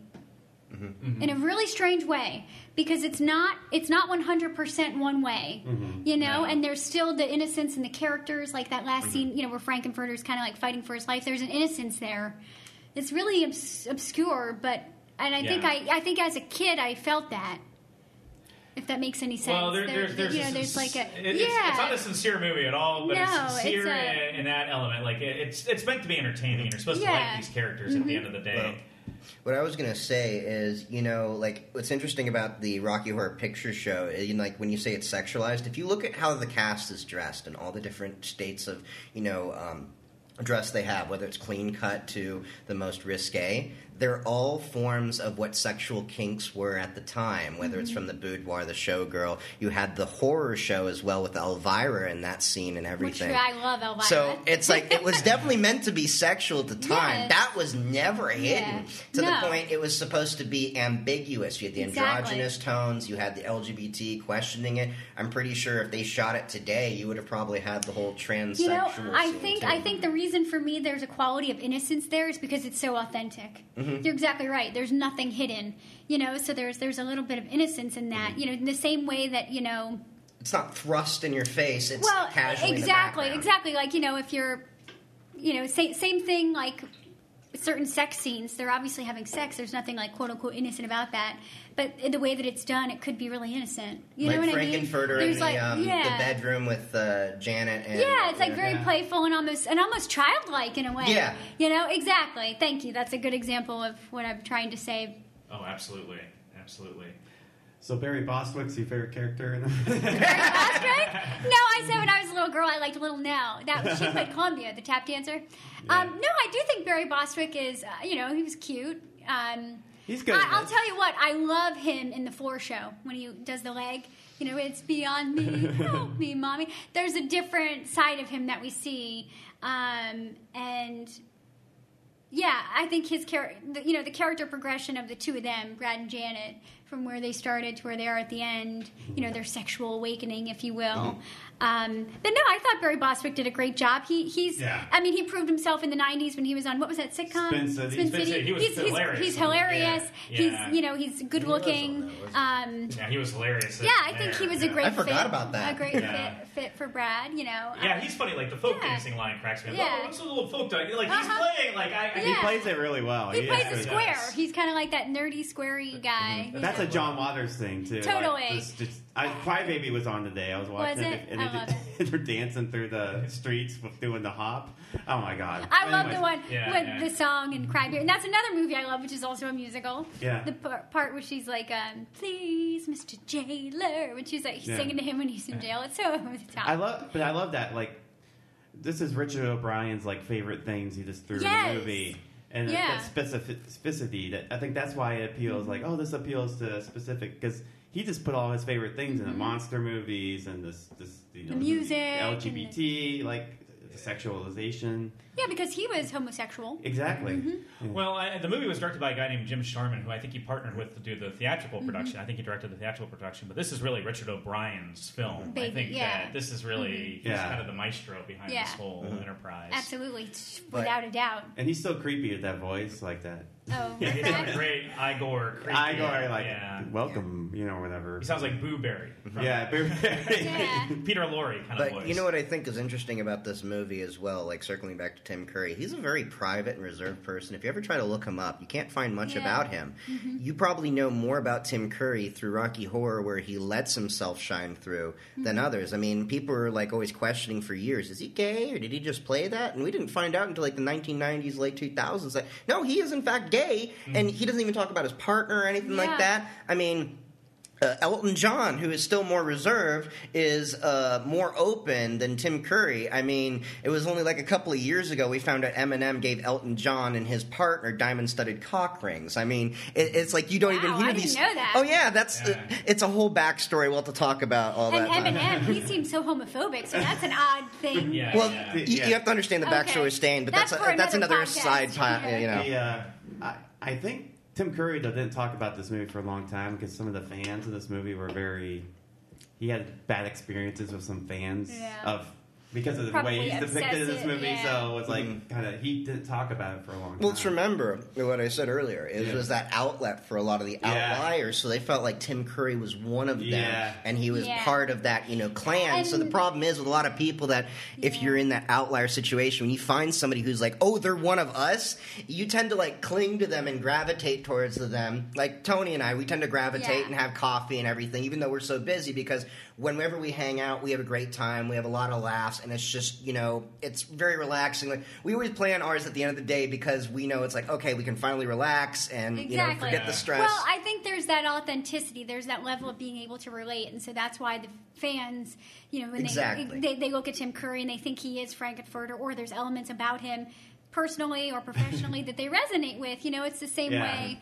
Uh, now, now sometimes people take that a little too far. Yeah. But mm-hmm. you know, and when you have to consider a role like Frank-N-Furter and Tim Curry's performance in this, just speaking from on like a personal level, if I was in, you know, like Audrey Hepburn, okay, was in Breakfast at Tiffany's, that movie defined her, but she did mm-hmm. so much more than that.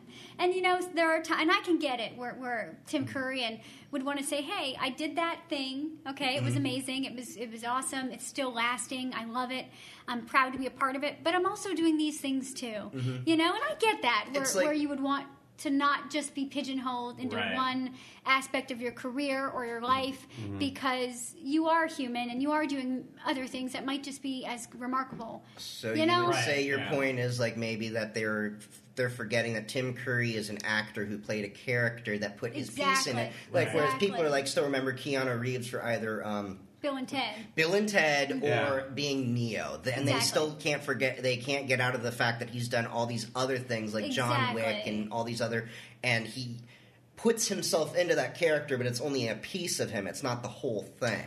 Yeah. Well, a great example of that, uh, this happened to the Beatles a lot, obviously. They attracted a lot of fans who are looking for hidden meanings in their songs and stuff like that. And there's footage out there, and to his credit, John Lennon would listen to these guys, like actually talk to him. He would sit down, give them coffee, and spend time with them for a few minutes. But he would be honest, like, "Oh, that's not what I meant. That's a Paul song," or you know, because they would just assume they because it's Lennon McCartney, one or the they both wrote it. Yeah. And the guy that he was talking to was, I think it might have been in the Imagine movie, was not well. You could tell that he was struggling. Mm-hmm. But the humanity he, he gave to that guy, just sitting down to talk to him, was great. Unfortunately, there's a dark side, and we all know what happened with that. Yeah, It ultimately yeah. ended with his death. Um, so Tim Curry's Yeah. probably, and that, you know, You have to post John. Lennon's assassination, so I can see why Tim Curry would be very paranoid and during that and time. I can see why he would be a little, you know, like um, again, sort of that. Hey, yeah, I, I was a part of that amazing project, and it's incredible and it's Yeah. lasting. But I'm also doing these things too. You know, like you don't want to just be known for that one thing to define you. It's just not fair. I think he, yeah, I, it didn't sound like from what I was reading. It was it was seemed like it was more like his he had some bad interactions with fans, and. Who now he talks about now he talks about it.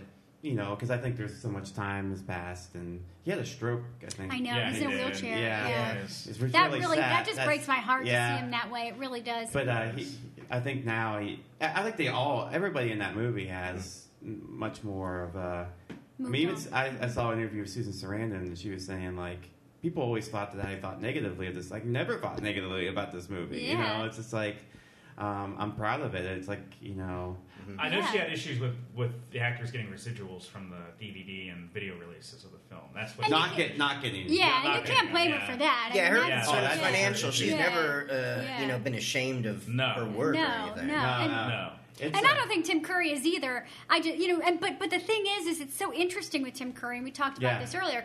He tends to choose really well. He takes on these roles that are so iconic, like It, Frank-N-Furter, Clue. You know, that people just instantly think of him as that role. But that's because he makes it That's his. what I mean. Yeah, I exactly. it- yeah. So there's that blessing Yeah. and that curse, kind of, He because makes- he's he so makes the good. he makes the he's roles so good at iconic. what he does. people who adapt to the Exactly. role and people who adapt Exactly. the role to them. And Yeah. he is Yeah. the latter. Exactly, and and sometimes there's a there's a curse in that in a way Mm-hmm. because then people get so fixated Yes. on that him being that person, you know that, that Right. role. The reason why a lot of people don't like the Rocky Horror Picture Show, the play, you know, or even if they did a remake, is because Tim we be we think of Rocky Horror Picture Show with Tim Curry, and if we don't have that same chemistry that Tim Curry had throughout the movie, it falls flat, and it's very hard to Mm-hmm. Copy another person's energy. Think about the new the new remakes of It, which is a totally different movie than the original miniseries. It is its own thing. Sean and I saw it together in the theater. Yes, we did. Yeah. Um, and what did we both say?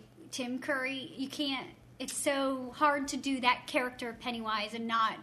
Tim Curry created such a. Tim Curry's was more like like he embraced the flamboyance of that character. Yes. This was more like the Heath Ledger Joker. I forget the name of the actor who plays Pennywise off the the new. uh, Oh, what's his Bill Skarsgård? Skarsgård. Yeah, he does a good He's job, but he's- Fantastic, he's but it's, it's a different vibe altogether. It's kind of Yeah, like Heath Ledger's different. Joker. But, But but, I bet you if you did a panel and, and people who said, okay, yeah, they saw the miniseries when they were a kid, maybe my age, because it came out, I think, in 90. So, Mm-hmm. you know, and then they went and saw the new It movie now. Even though the new It movie is its, its own thing, it's totally separate, I bet you the majority of the people would come out and say, oh, it was a decent movie. You know, was it I screamed a little. It scared me a little bit. It was good. I like the storyline, but Tim Curry's a better Pennywise. Yeah. That's mm-hmm. probably going to be the general consensus. Well, it's like the same thing with Batman. You'll have people that have the different version of you know Batman they like, or like James Bond with me. It's like for me, Sean Connery is always going to be the number one Bond. I don't care what you say. Mm-hmm. Same thing with Tim Curry in Exactly, Rocky Horror Picture exactly. Show or It. Yeah. You know, Right. It's just you grow up, and I, I wonder how much of it has to do with the nostalgia of when we saw Mm-hmm. that growing up. That's fixated into our mind as a childhood memory, and if you Right. tamper with that in any way, it makes you just scream internally. But I would argue, in the actor's defense, actor mean people like Tim Curry, like Audrey Hepburn. If they made a Breakfast at Tiffany's remake, first of all, if they ever do that, I will be livid. Yeah. But it would never compare to Mm-hmm. Audrey. I don't care if you've got the best actress, whoever the best actress in the world would be considered today, Meryl Streep. I if think you've Natalie got Meryl Portman would Streep, be- well, I mean, she yeah. looks like it, but she still wouldn't do it as well as Audrey. She just Yeah. wouldn't. And I like Natalie Well, Portman. I so- think the important thing is when they do that, don't try to, you know, remake what has already been done. even if they did it completely different. I say they need to make it towards the character and the time that you know it's currently set in because like let's say there are ways you could make breakfast at tiffany's and make it in a modern setting and it still fits even though back then it was still set in a more Vic- uh, was it like not No, it was of its time. It was in the 60s. Okay, so it was yeah. So as for then, it would be fine. But if you tried to make Breakfast at Tiffany's now, set in the '60s, it would not work. If you tried to remake it in the 2019 era, update a few things on it, like uh, you know, maybe even change a few things. Like instead of you know, from this side of London, you could maybe switch it to you know, oh, she's from in- Manchester it was in New instead. York. Regardless, my whatever. point in It's been a minute. my point in saying all that is that that is the I'm thinking testament. of My Fair Lady. That's yeah, fine. you're thinking My Fair Lady. And then when Still, Rex, you're- Rex Harrison came out and started talk singing to. Hey, I was close. I was You were close. close. You I were think still on our- I think My what I'm Fair trying to Lady say though is- is a different like because that's a musical. Yeah, so and that's that's a little always you can been redone. translate exactly. Doesn't- But when you have an iconic character Yeah. like Pennywise, like Frank-N-Furter, like Holly Golightly, and and the and the initial role, the initial production of when you saw first saw that character was so remarkable and so outstanding and so timeless Mm-hmm. and resonated with so many people. I mean, how many? I, I, you could scale any college, university dorm, and I'll bet you that poster of Audrey Hepburn is on half the walls in the rooms. Mm-hmm. You know, and that's the testament of a good character and a good a good actor, a good representation. And so it's so hard Mm-hmm. to to redo that. You just But what I think Right. is also important is like the '70s had a lot of um, transformation in the movie scene. I mean, we had at the same time Animal House, which was changing its own dynamic. he dynamic. loves that. Yeah, yeah. that's I my- mean, that's my Let's movie. remember that was the epitome of raunchy at the time. Yeah. And there was this big debate about a vomiting scene when Flounder was supposed to throw up. They didn't include it. Another movie went around with it. And they were breaking doors down in a different way. So eh, I think it was all. It goes back into this whole time of experimentation in many different regards. Yeah. It, the 70s were a fun time when you look at it. It was kind of Yeah, crazy as well. yeah. Yeah. But everyone was trying different things. I mean, you look back at the outfits and it's like, that did not work, but props to you for trying. Right. Well, I think to your point, yeah, you know, the '70s was a really uh, was a was a unique time of exploration in, in culture, pop culture, and Right. music and movies. It and was. style and fashion. Um, I think it was the first it time to really such a unique express yourself. That's what I mean. Yeah, people were doing different things. They were breaking the the, the classic societal norms from Yeah. the '60s. They were That's the sexual revolution took Exactly, place. Uh, women, they called it women's, Women's lib at the time. Right. there was a lot happening in the '70s that That were was changing. uh, Movies, also dark though because Yeah. the, the drugs went from yes. peace and love to like people were like People were cocaine, hardcore. shit, Yeah. Yeah. drugs, and it was just. I think everyone in America and the Western civilization was in a time of trying to find who they were. And I Yeah, think that's exactly. what it Right. Well, the They were ultimate break. Yeah. Yeah. the ultimate breakdown, and there are parallels to now. Watergate. Mm-hmm. The, the people were starting to not trust the government anymore. They Yep. weren't taking everything the government But was telling them also, at they face weren't value. listening to. Which is, by the way, in the movie when they're listening to Nixon's resignation speech on the way to the Yeah, castle. you're you right. started to see Yeah. a disintegration of the moral laws that had to be around. Like, I mean, let's remember at this time, people were actually getting arrested for blowjobs in their own home. Yeah. uh, you know, you're talking about. How do you know all this stuff? Well, it goes into the gay documentaries Yeah, and things like yeah. that because there were actually Yeah. gay clubs that were broken up and Yeah. police and everything. Or the I mean, FBI, the- like, uh, wasn't it like the? I think it's the Stonewall Tavern was the big one. Or Stonewall, yeah. Yeah. Yeah. So Yeah. we had all these things going on. Everyone's trying to figure out a sense of identity, and no longer is the whole idea of you know, just shut up, be quiet in your corner, and you know, keep to yourself about what your own sexual proclivities, any you know things you're interested in, or any things like that that may be outside of the norm of society. Exactly. You, you mean? Let's remember.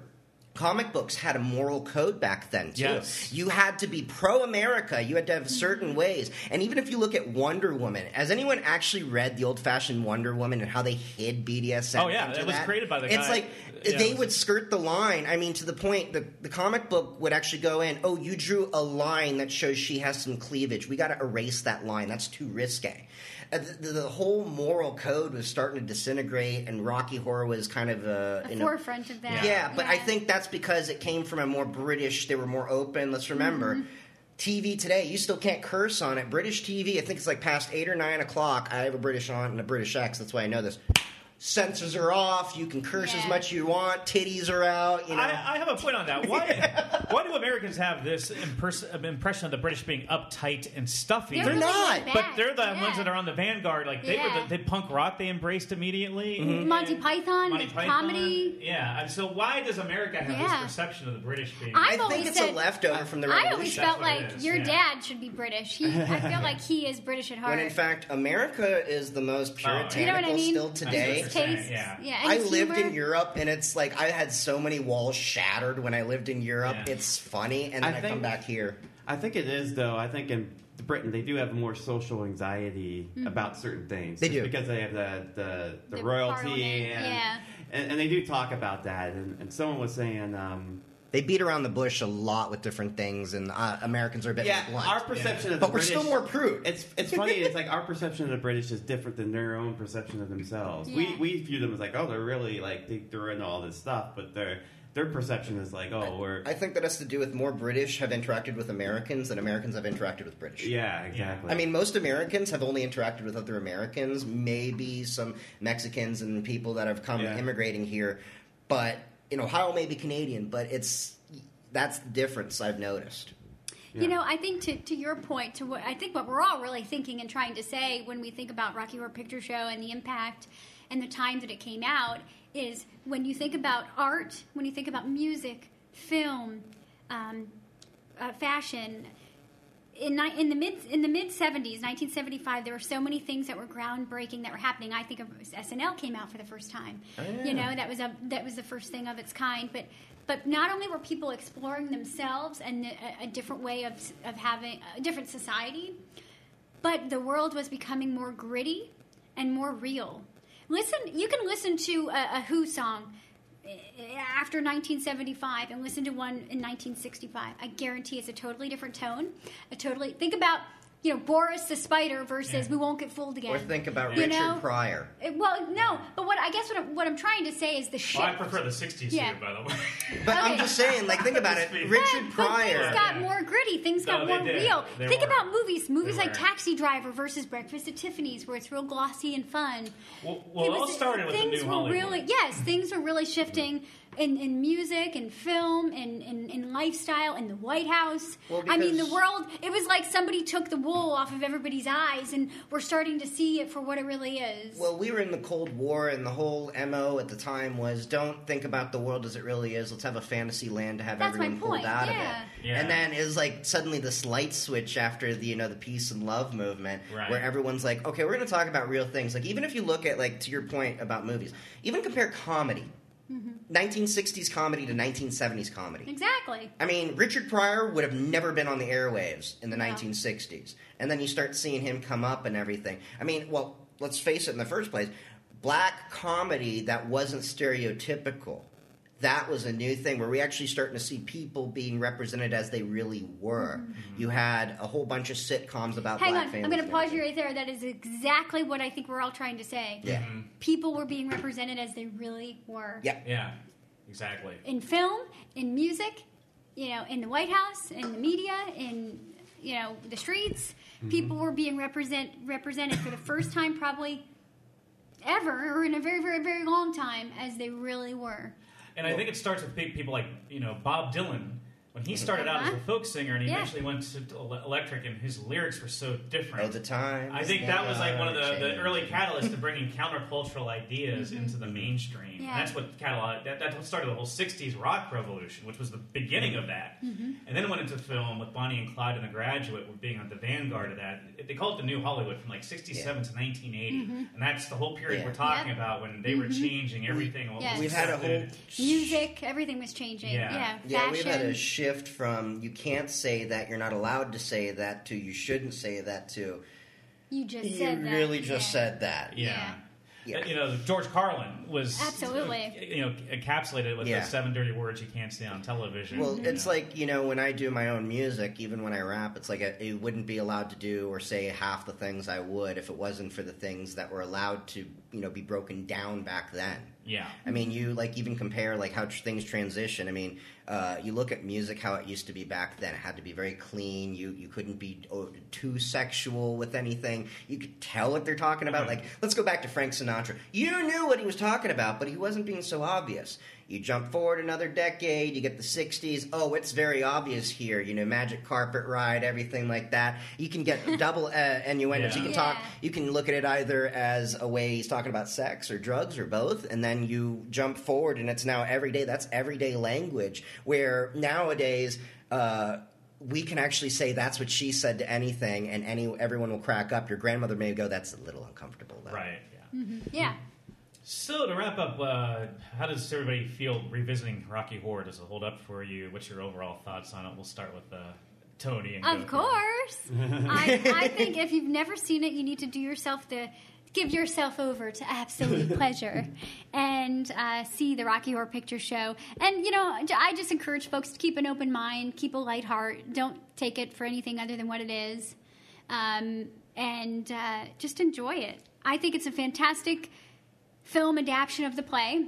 I love the music. I love the characters you know, for nostalgia reasons. I think it'll always be a part of my my life. I love the world that's created in Rocky Horror. I think it's a fun journey. It's a fun place to to visit when I need a break from what's happening in my own world. And um, yeah, you know, I mean, is it you know an Oscar nominated movie? No, but again, take it for what it's worth. Keeping that in mind and just having fun with it. Um, I think this is a great time of the year to be introduced to Rocky Horror Picture Show because it just lends itself to Halloween and, and um, everything that happens in the fall time. But I just think it's a great movie, one of my favorites, phenomenal. Does it hold up for me? Yes. Yeah, so for me, I would definitely say it's definitely worth the watch. I would definitely recommend a decent sound system when you watch it because the sound good system is point. definitely mm-hmm. the most need that. important. So if you're using regular TV speakers, I would still recommend get at least some basic desktop speakers, plug them in because it will help with it. Mm-hmm. You know, it's an older movie; you're not going to get great picture quality, but the sound quality is important to help you understand it with the vibes and everything because the music is what carries the story Yeah. through but be prepared to like open your mind like a Pink Floyd soundtrack. I mean, hey, don't be opposed to grabbing a beanbag chair and you know letting it you know drift with you. It's a great movie to sit back and even if you want, as Tony had mentioned, have the soundtrack playing in the background. Yeah. Uh, you know, but do watch it. There's a lot of different things you can rewatch it multiple times, get multiple different meanings, and it's just a you know great movie. You can watch it with multiple generations. You'll all get something great out of it, and you'll rewatch it at different times in your life, and you'll connect with it in different ways. So mm-hmm. definitely holds up with me, whether it's the first time I watched it when I was six years old to when I'm older. It's also definitely a great movie if you're on a date because most people right now haven't seen it or haven't seen it in a while. So it's a it's good way to kind of tell is this person going to be my person? Right, like Yeah. remember I told you it's like I had broken up with a girl because she didn't like Mel Brooks. You know, it's like a great way to gauge who a person Yeah. really is because you can get a greater sense of overall how they are as a person. You know, and two, I just want to add one of the things I love too about Rocky Horror for me is it's kind of like an old friend. Yeah, To me, it feels like an old friend. You know, when I watch it again. I like it. Like, it's like Girl Scout cookies. You'll never turn it That's down. That's what I It's mean. I'll never Yeah. turn it down. It's always great. It's like nostalgic. It feels like an old friend. I love sharing it with people.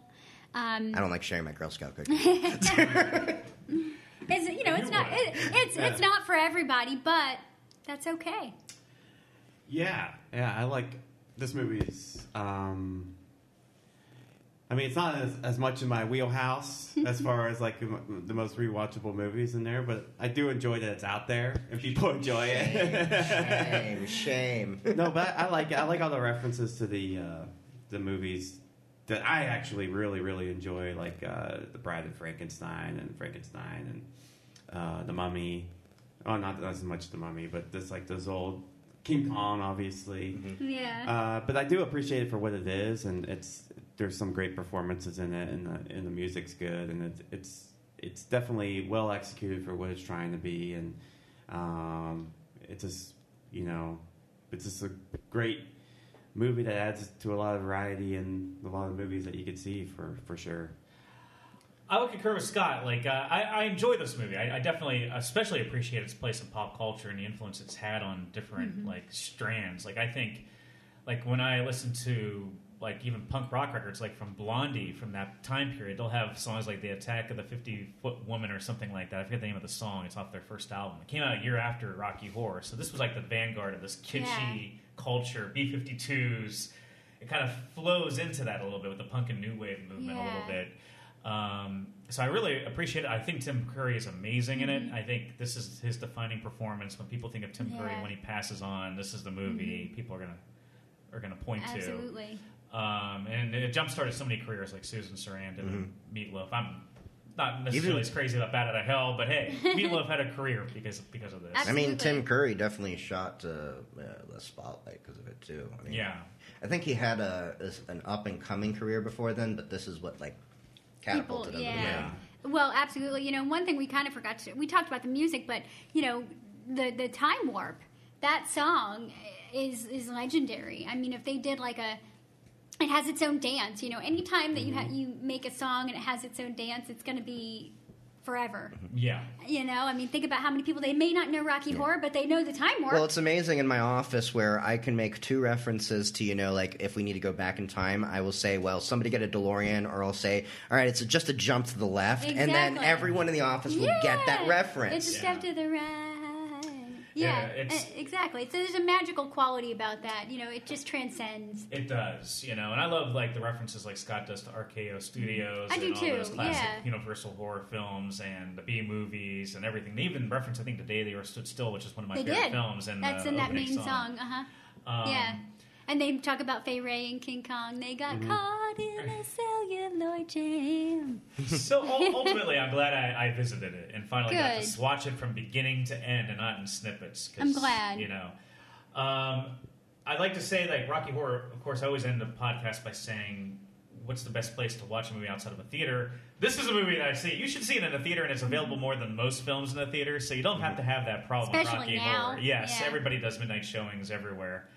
But if you can't make it to the theater, like you're sick, I, I'll say the best way to watch it is on Blu-ray, and there is a Blu-ray edition that came out in 2010. I think it was for its 30th anniversary. Uh, supposed to be really good. I have not checked it out, obviously, but uh, it's out there for people that are interested in. in And, and Scott, you mentioned it. it's playing in Columbus right now. Where is yeah, it at in it's the Columbus? Lennox and Gateway. And, Oh, okay. It's at Gateway. I didn't know that. So let me see. I would also say that if you live in the Columbus area or Central Ohio, uh, for a lot of our listeners, uh, Studio 35 puts Yeah. on a couple showings. either These are the most month. interesting Yes. and mostly interactive. And most consistent. Yeah, Yeah. Uh, if you do go to the Studio 35 one, I would check the website because they usually have a theme for it. So they'll have like a kinky theme. They'll have a different, you know, kind of one. So it's kind of interesting. They'll have a different crowd for every different show. Yeah.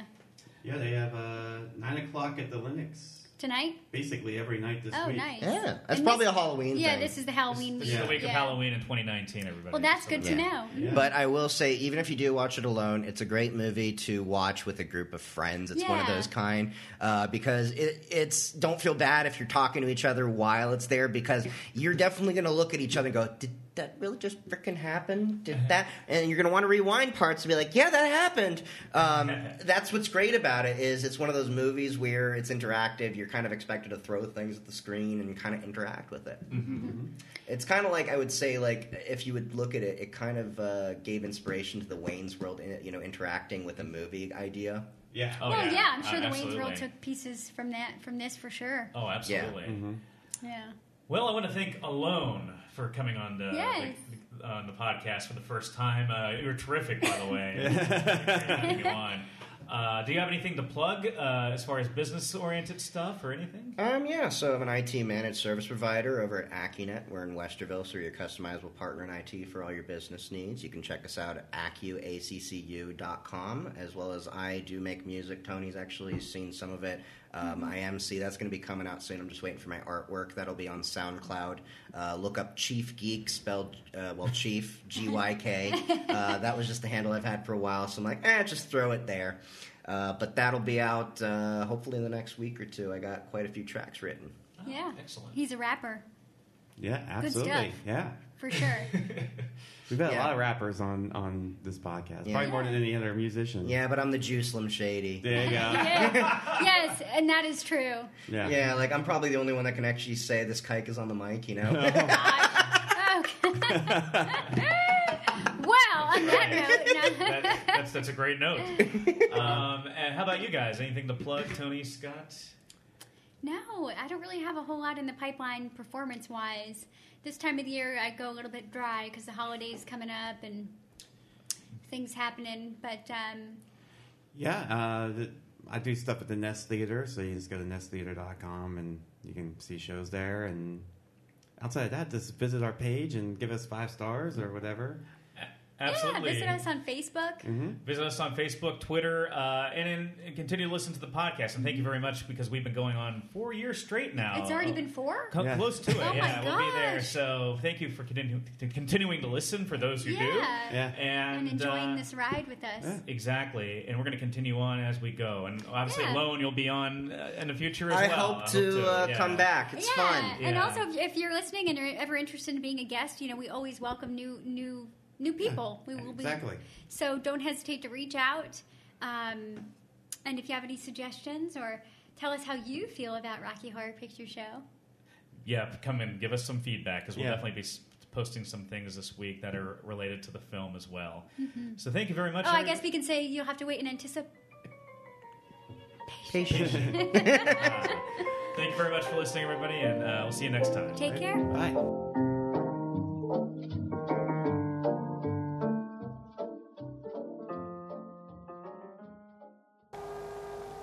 Even smiling makes my face ache. Don't be upset. It was a mercy killing. He had a certain naive charm, but no muscle. Janet! Dr. Scott! Janet! Brad! Rock! Janet! Dr. Scott! Janet! Brad! Rock! Janet! Dr. Scott! Janet! Brad! Rock!